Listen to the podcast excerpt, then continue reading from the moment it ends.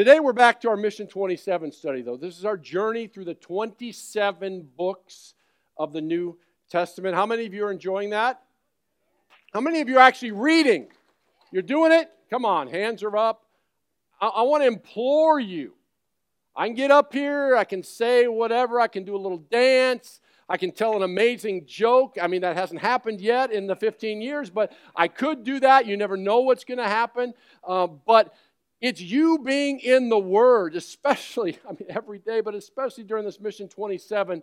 The secret sauce to Mission 27 is you reading every one of these books of the New Testament as we're going through them. That's the secret sauce.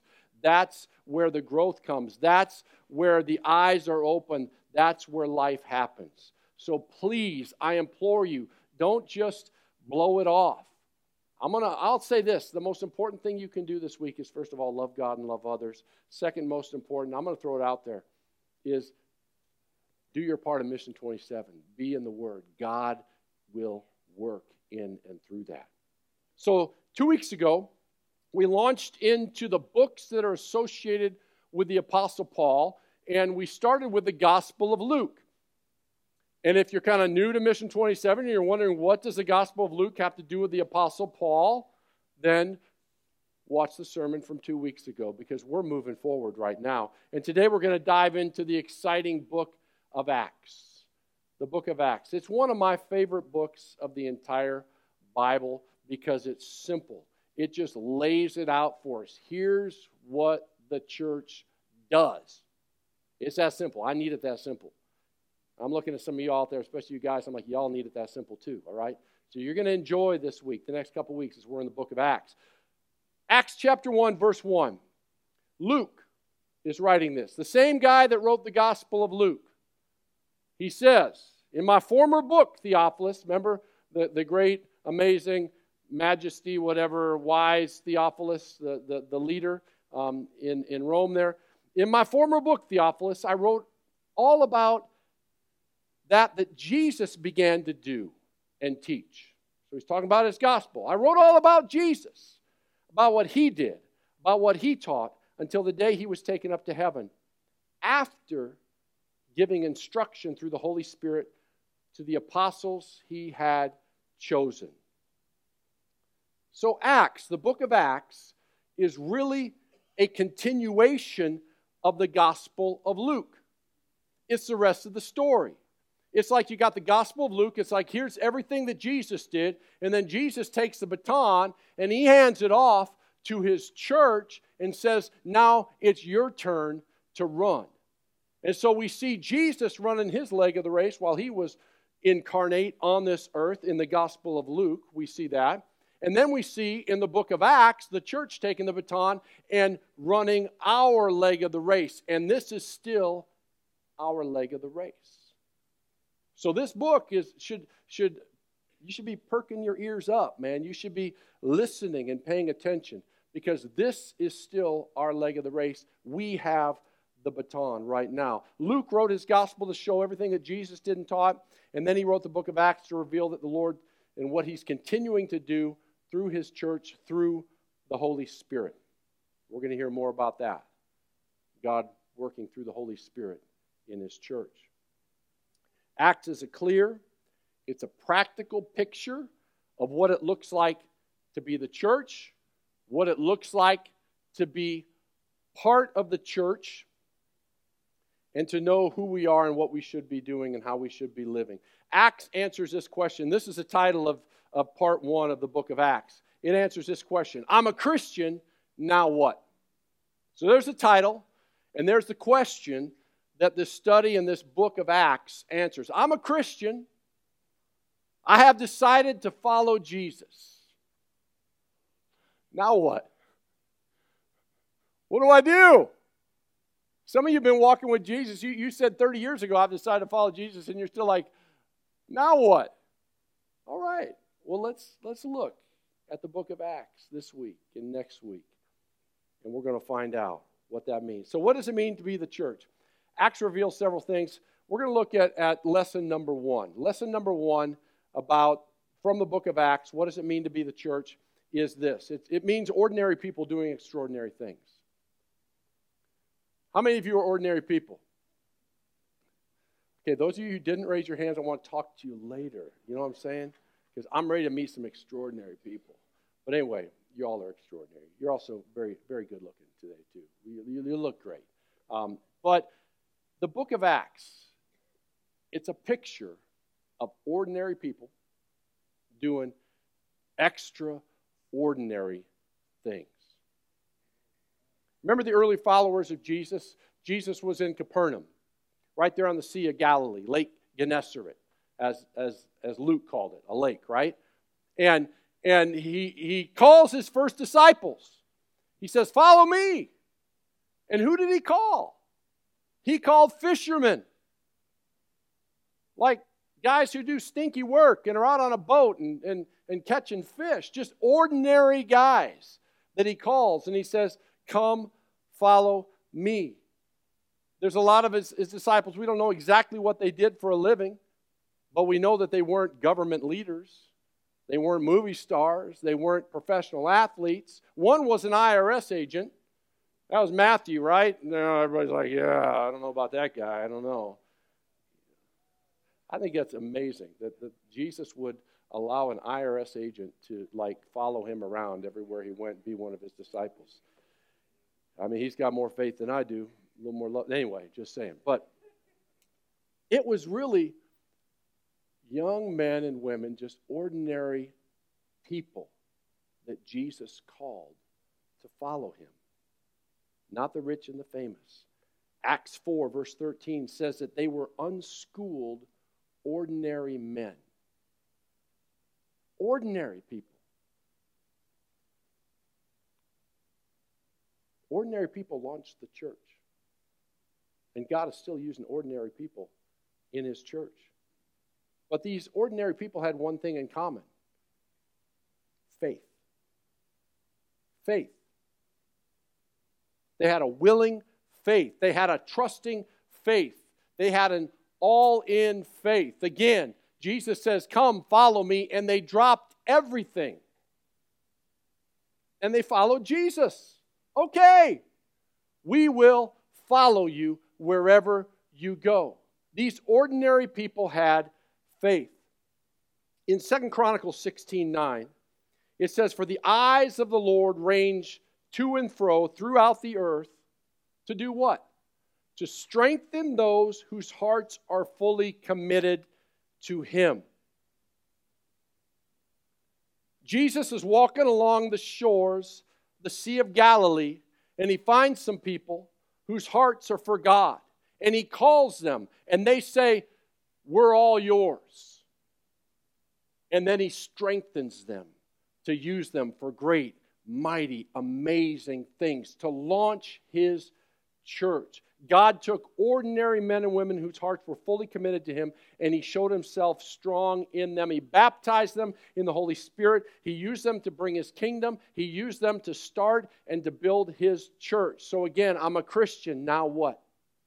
I'm just an ordinary dude who said yes to Jesus. Now what? Where's this going? God is still choosing ordinary people like you and me.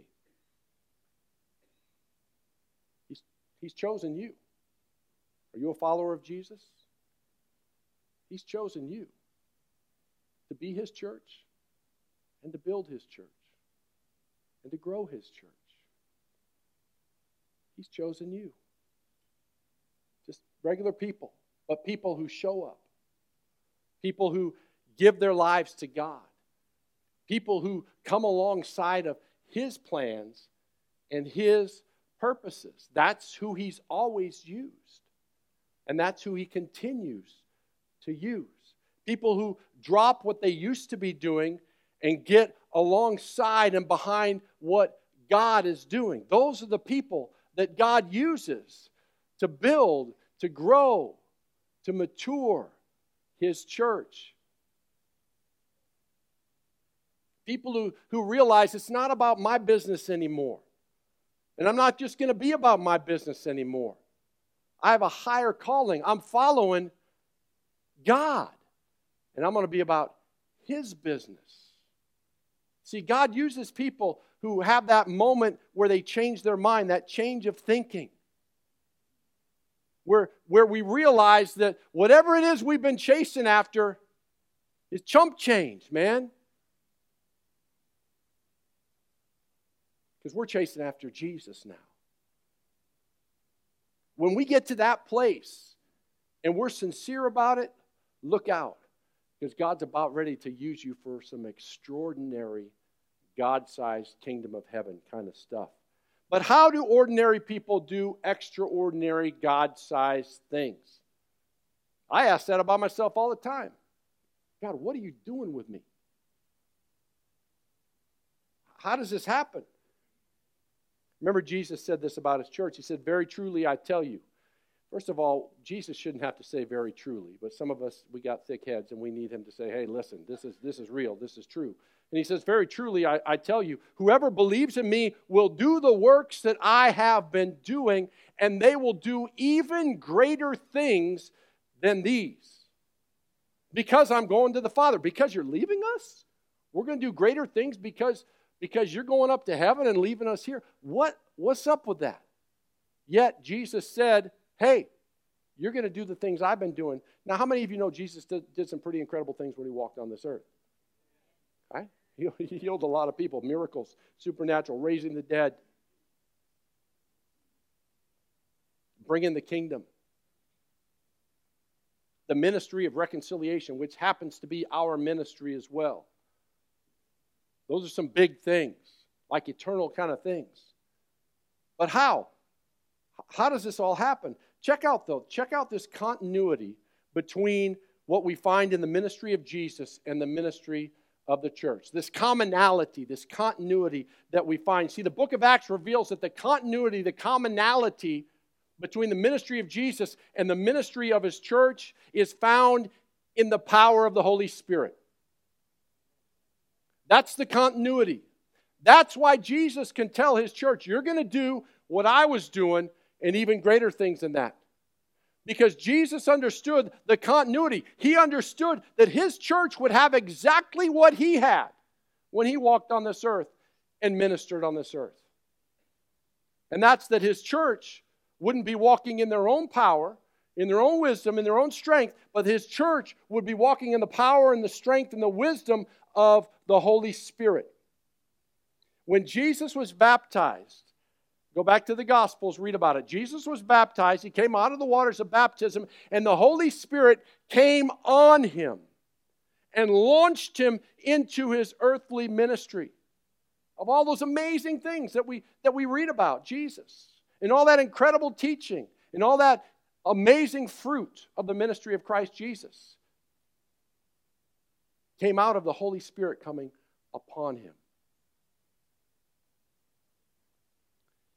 So, both the ministry of Jesus and the ministry of the early church began with this important encounter, the coming out of the Holy Spirit. And we find that happening to the church in Acts chapter 2, verse 4. And we read this. This was the day of Pentecost. It says that all of them, how many of the believers? All of them, all of them that were together in that upper room, at the place where Jesus told them to be, waiting for what Jesus told them to wait for the gift, the Holy Spirit. And all of them that were waiting in faith for what Jesus had promised, he's a promise making and a promise keeping God, all of them were filled with the Holy Spirit and began to speak in other tongues as the Spirit enabled them.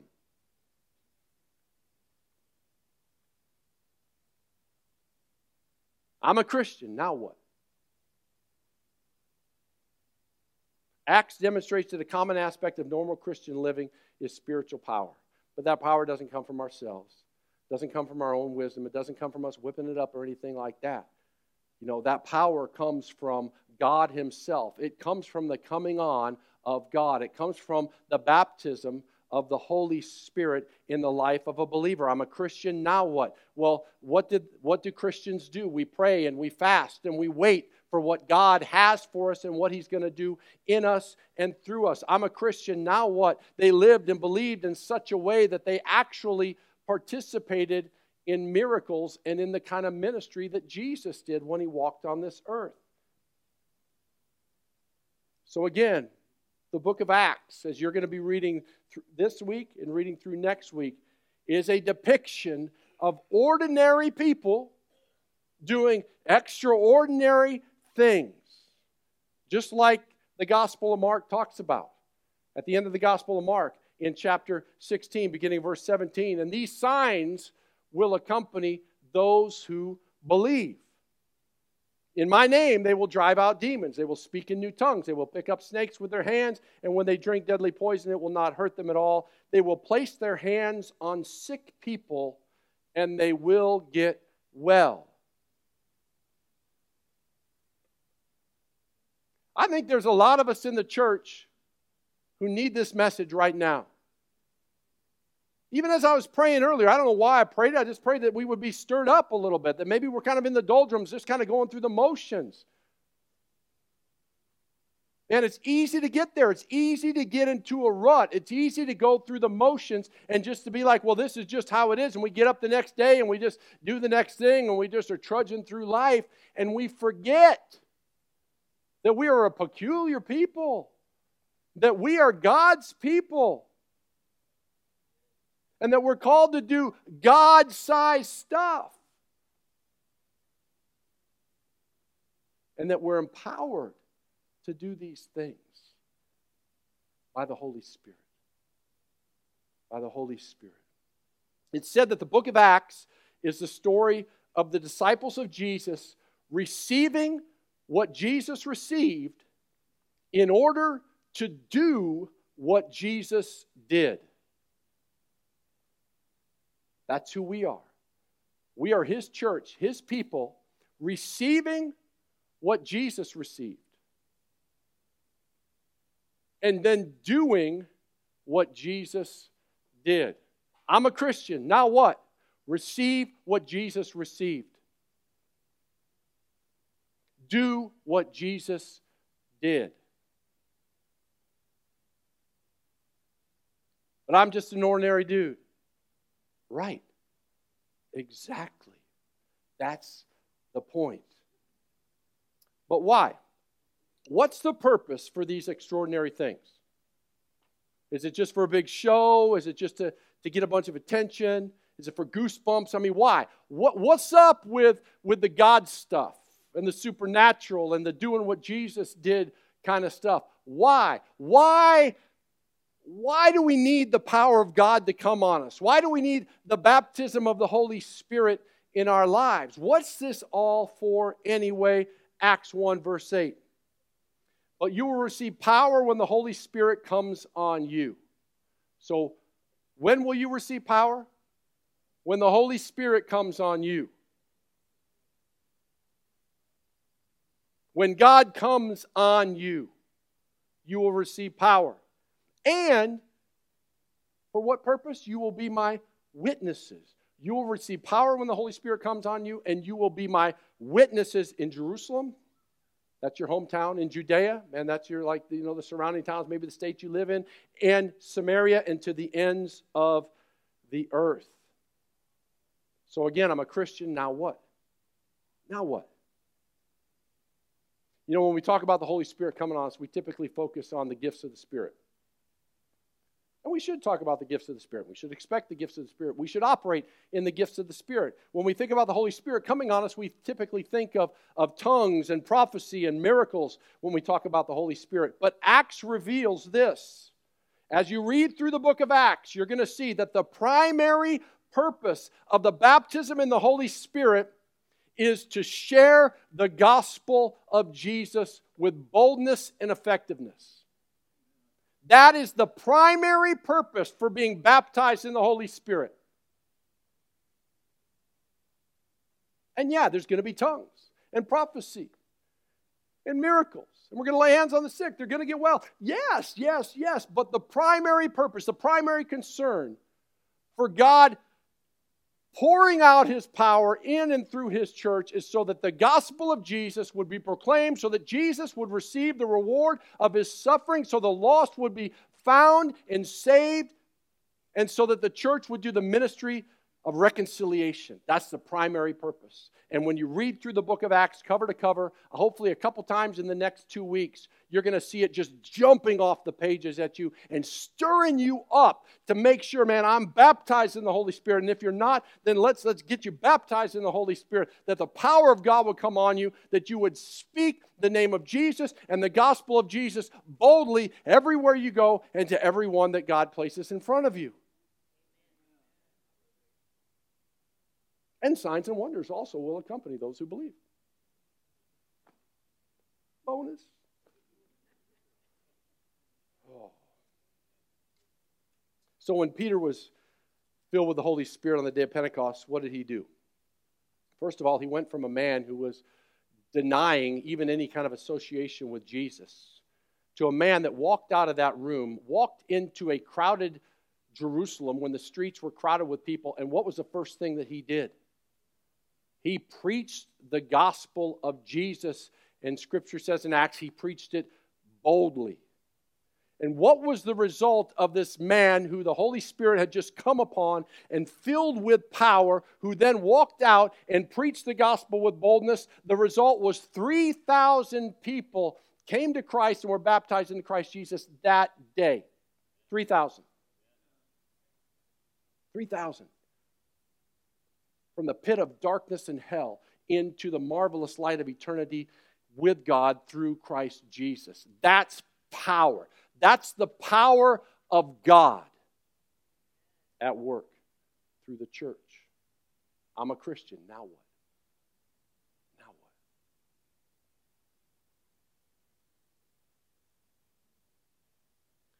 what? Acts 2:14 says Peter stood up with the 11. He raised his voice wasn't mousy. Wasn't Apollo. Oh, yeah, you know, yeah, I am that guy who followed Jesus, and maybe you ought to think about it. No, no, no. He raised his voice and addressed the crowd. Then check out in Acts chapter 4. Another example, verse 31. After they prayed, the place where they were meeting was shaken. So again, the believers were all together in one place and they were praying. Y'all, I'm going to go and tell you if you don't get together with the church in prayer meetings, you're missing stuff. I'm just being real. I'm just being real. Well, I come on Sunday, you know, two, three, four out of four Sundays, whatever? You know, that should be enough. I'm just saying, you know, more time I spend with my wife, the more exciting things that I get to experience with her. That's all I'm saying. The more time that we spend in the presence of God together, the more excitement, the more things that we get to see and experience with Him. Guess all the men are like, Amen. Anyway. After they prayed, the place where they were meeting was shaken. And they were all filled with the Holy Spirit and what did they do as a result of being filled with the Holy Spirit? And they spoke the word of God boldly. They were filled with the Holy Spirit. The room was shaken. God showed up. He came upon his church. And the, the response was they preached, they spoke the word of God boldly. We need a church that is baptized in the Holy Spirit. We need the Holy Spirit to come on the church in our time and in our season. Why? Because we need the gospel of Jesus preached boldly in our land because people are going to hell, families are ripped apart, people are messed up. It's a wreck out there. People need Jesus. How will they know unless someone tells them? How beautiful are the feet of those who are baptized in the Holy Spirit and boldly preaching the word. I'm paraphrasing it, but that's what the word of God says.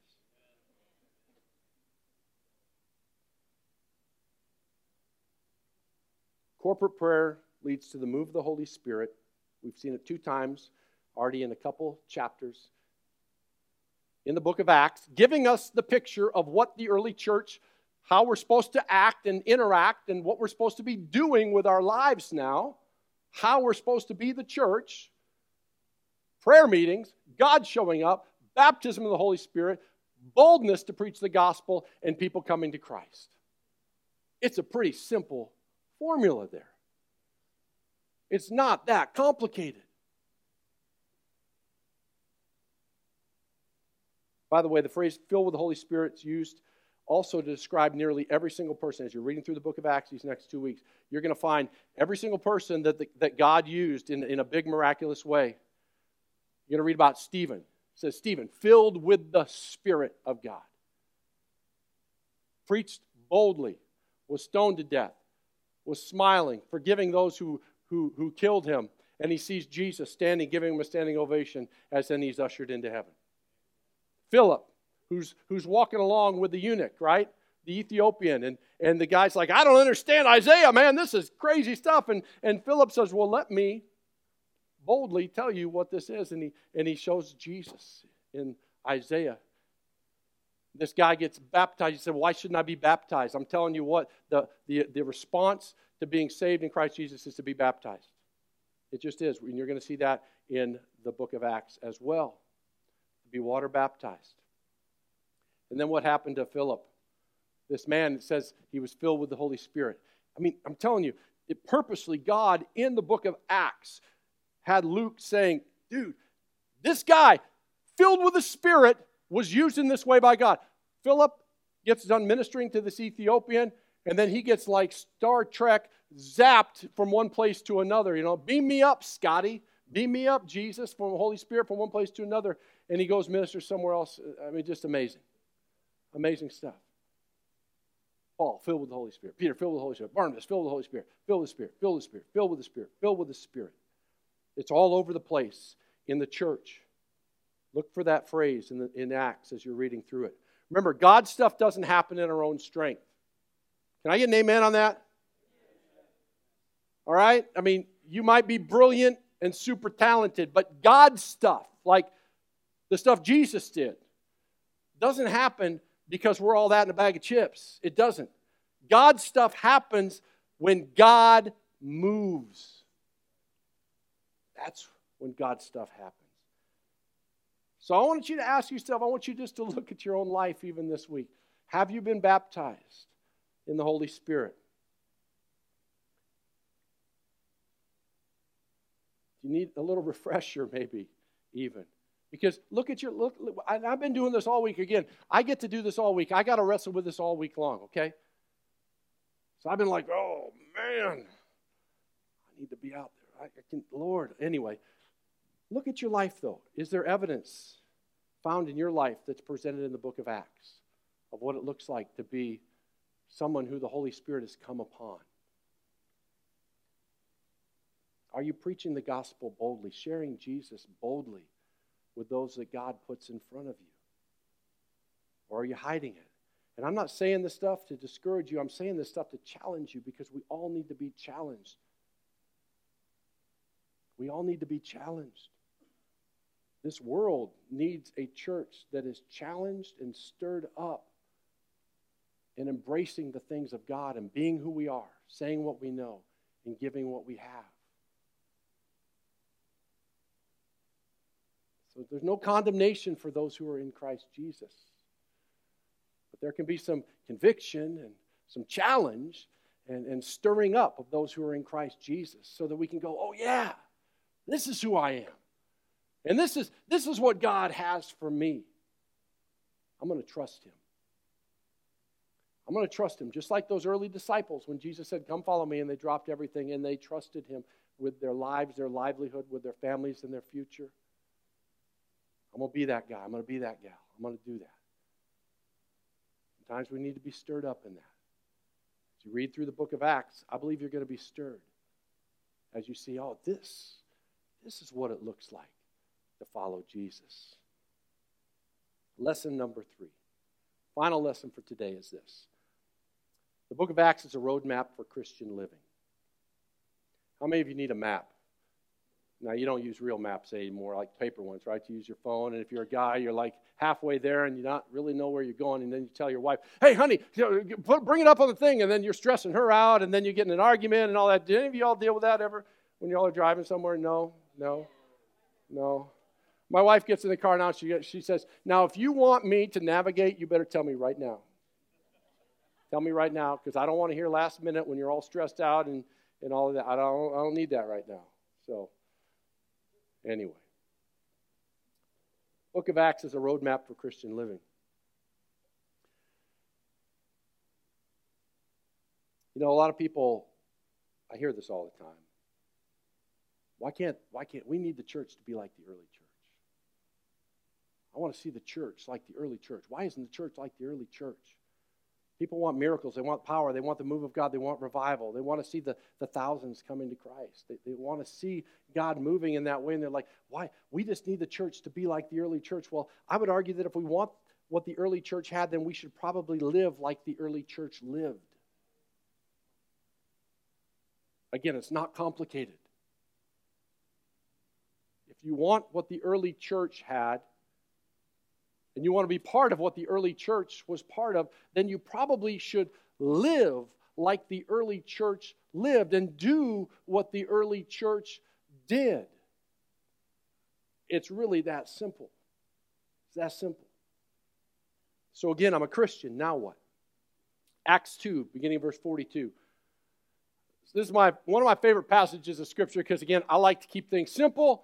I'm just like, show me what I'm supposed to do, Lord. And he said, All right, I've got just a few little verses, a few sentences right here that'll make it really simple for you, Eric. So Acts 2, 42 through 47 says this. says this is what the early church did. You know, those people who came out of the upper room, then those 3,000 that, that came to Christ, and they started gathering together, this is how they lived. I'm a Christian, now what? Well, they devoted themselves to the apostles' teachings. They devoted themselves to this.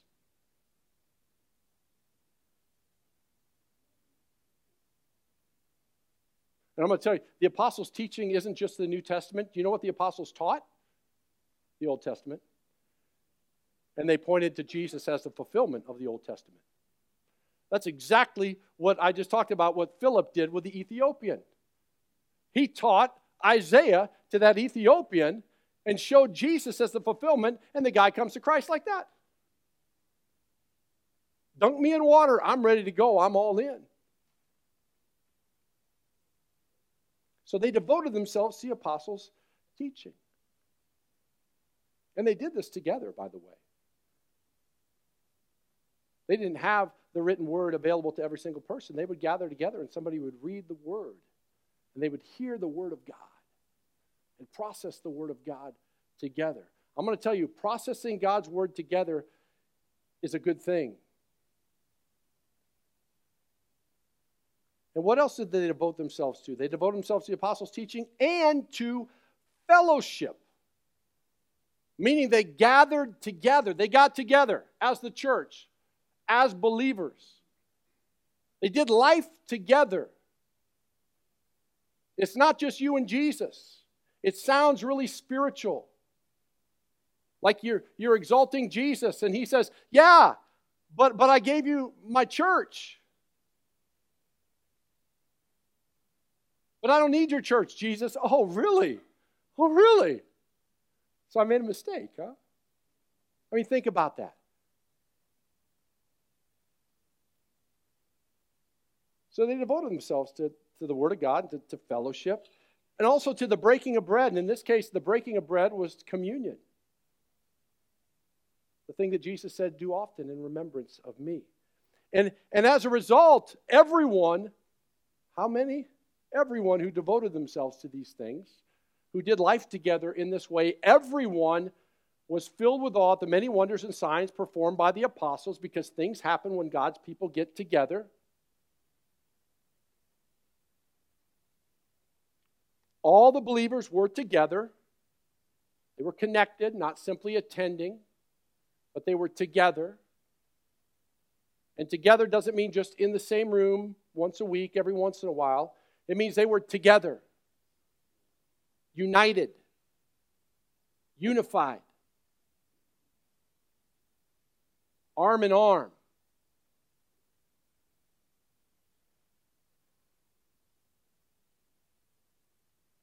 And they had everything in common. They shared with one another, they cared for one another. They sold property and possessions to give to anyone who had need. Every day, every day. Every day they continued to meet together in the temple courts. They broke bread in their homes. They ate together. with glad and sincere hearts, praising God, especially if you get, you know, if, somebody invites you over and they give you, you know, like steak or, or, or what are some of your other favorite ones? Shrimp, Alaskan king crab.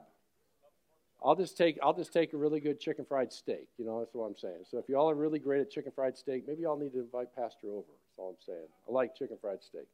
Um, they broke bread in their homes and they ate together with glad and sincere hearts, praising God and enjoying the favor of all the people. And the Lord added to their number daily those who were being saved. Again, this is a roadmap to Christian living. I'm a Christian, now what? Oh man, I want, I want to be part of what the early church was part of. Why don't we see that anymore? I'm a Christian, now what? Here it is right here. Here it is. You're going to read about what it means and to be part of the body of Christ, how to be part of the body of Christ, how to pray, how to evangelize, how to deal with conflict, how to stand up under persecution. We do this together, arm in arm, together. One can put a thousand to flight. It says there's a passage about this, this principle back in, in precept back in Deuteronomy. One can put a thousand to flight, but two, arm in arm, can send 10,000 fleeing. That's, that's a multiple of 10 just because we come together. Together is an integral component of Christian living. Do you know when you read through the book of Acts, check it out, you're going to find that almost every single miracle that you read about in the book of Acts happened when God's people were together. God shows up, things shake, people get freed from prison, amazing things happen. God's people together. God's people coming together. Big stuff happens. Together is how the body moves, together is when the body experiences the move of God. Last week, how many of you here were here last week? We had our rapid fire Thanksgiving. We heard time and time again, just last week, so and so came up and they, they prayed for me during meet and greet, and the Lord healed me. So and so came up, they prayed for me. They prayed for me at, at prayer. I saw them, they prayed for me. When we're together, that's when this stuff happens. How many of you got prayed for last week and, and you've experienced healing just from last week when we broke out in groups last week and you, have experienced healing. We got, praise God. How many? Raise your hand. Two, three, four. Amen. When we're together, we come together. We minister together. God shows up and does what God does. He just does what. I'm a Christian, now what? There we are. There we are. Also, Acts reveals that being a Christian isn't simply just putting on a label or a title, rather, it's a way of life. It's a new way of living. It's not just an add on to your life. You know, I got my MAGA hat and I got my Jesus is King hat. You know, what's that? You know, no. Not even in the same ballpark, not even the same universe. Not just a title, man. It's a whole new way of living. You're a new creation. The old has passed away. Behold, the new has come. That's what it looks like to be a Christian in, in the book of Acts, it says that we're people of the way. We're people of Jesus, who is the way, the truth, and the life, the way of God's kingdom. So, are you living your life in this way? I pray that as you look through the book of Acts and as you're reading through the book of Acts, that you get stirred up and you get excited. Like, I, I want that. I want to live that way. But you get so excited that you actually step out and walk in that and share that and do that and show up and be part of what you are blessed to be saved into, which is the church. The very people who God handed that baton to, who Jesus said, Okay, I'm going to be right hand of the Father. Now here you go. Here's the baton. He handed it to his church which is the gathering of the saints. It's the people of God together, as we see in the book of Acts. Again, if you want what the early church had, then you probably should live like the early church lived, schedule your life accordingly, and let's start walking in this stuff. So I'm going to conclude with this. We got to remember how God took ordinary men and women and allows them and uses them for extraordinary things. These were people whose hearts were fully committed to Him, who said, I'm in. I'm going to do life your way. I'm going to do life your way. When he found those people who would do life his way, God is faithful. Promise making and a promise keeping God. And he showed himself strong in them and through them. And God hasn't changed. God is God. His ways have not changed. And God continues to look to and fro throughout the earth for those who are fully committed to Him. And when He finds those people, He shows Himself strong in them, He strengthens them for His work and His purposes. I want to be that people, man. I want to be that people. More and more. That people. This is what Christian life looks like. So as you read through the book of Acts, see yourself living this way. But let it go from just wishful thinking. Man, I wish life was that way. I wish church was that way. I wish I was involved. Let it go from wishful thinking to actually doing and stepping into it. Let's begin by just standing up right now as we close.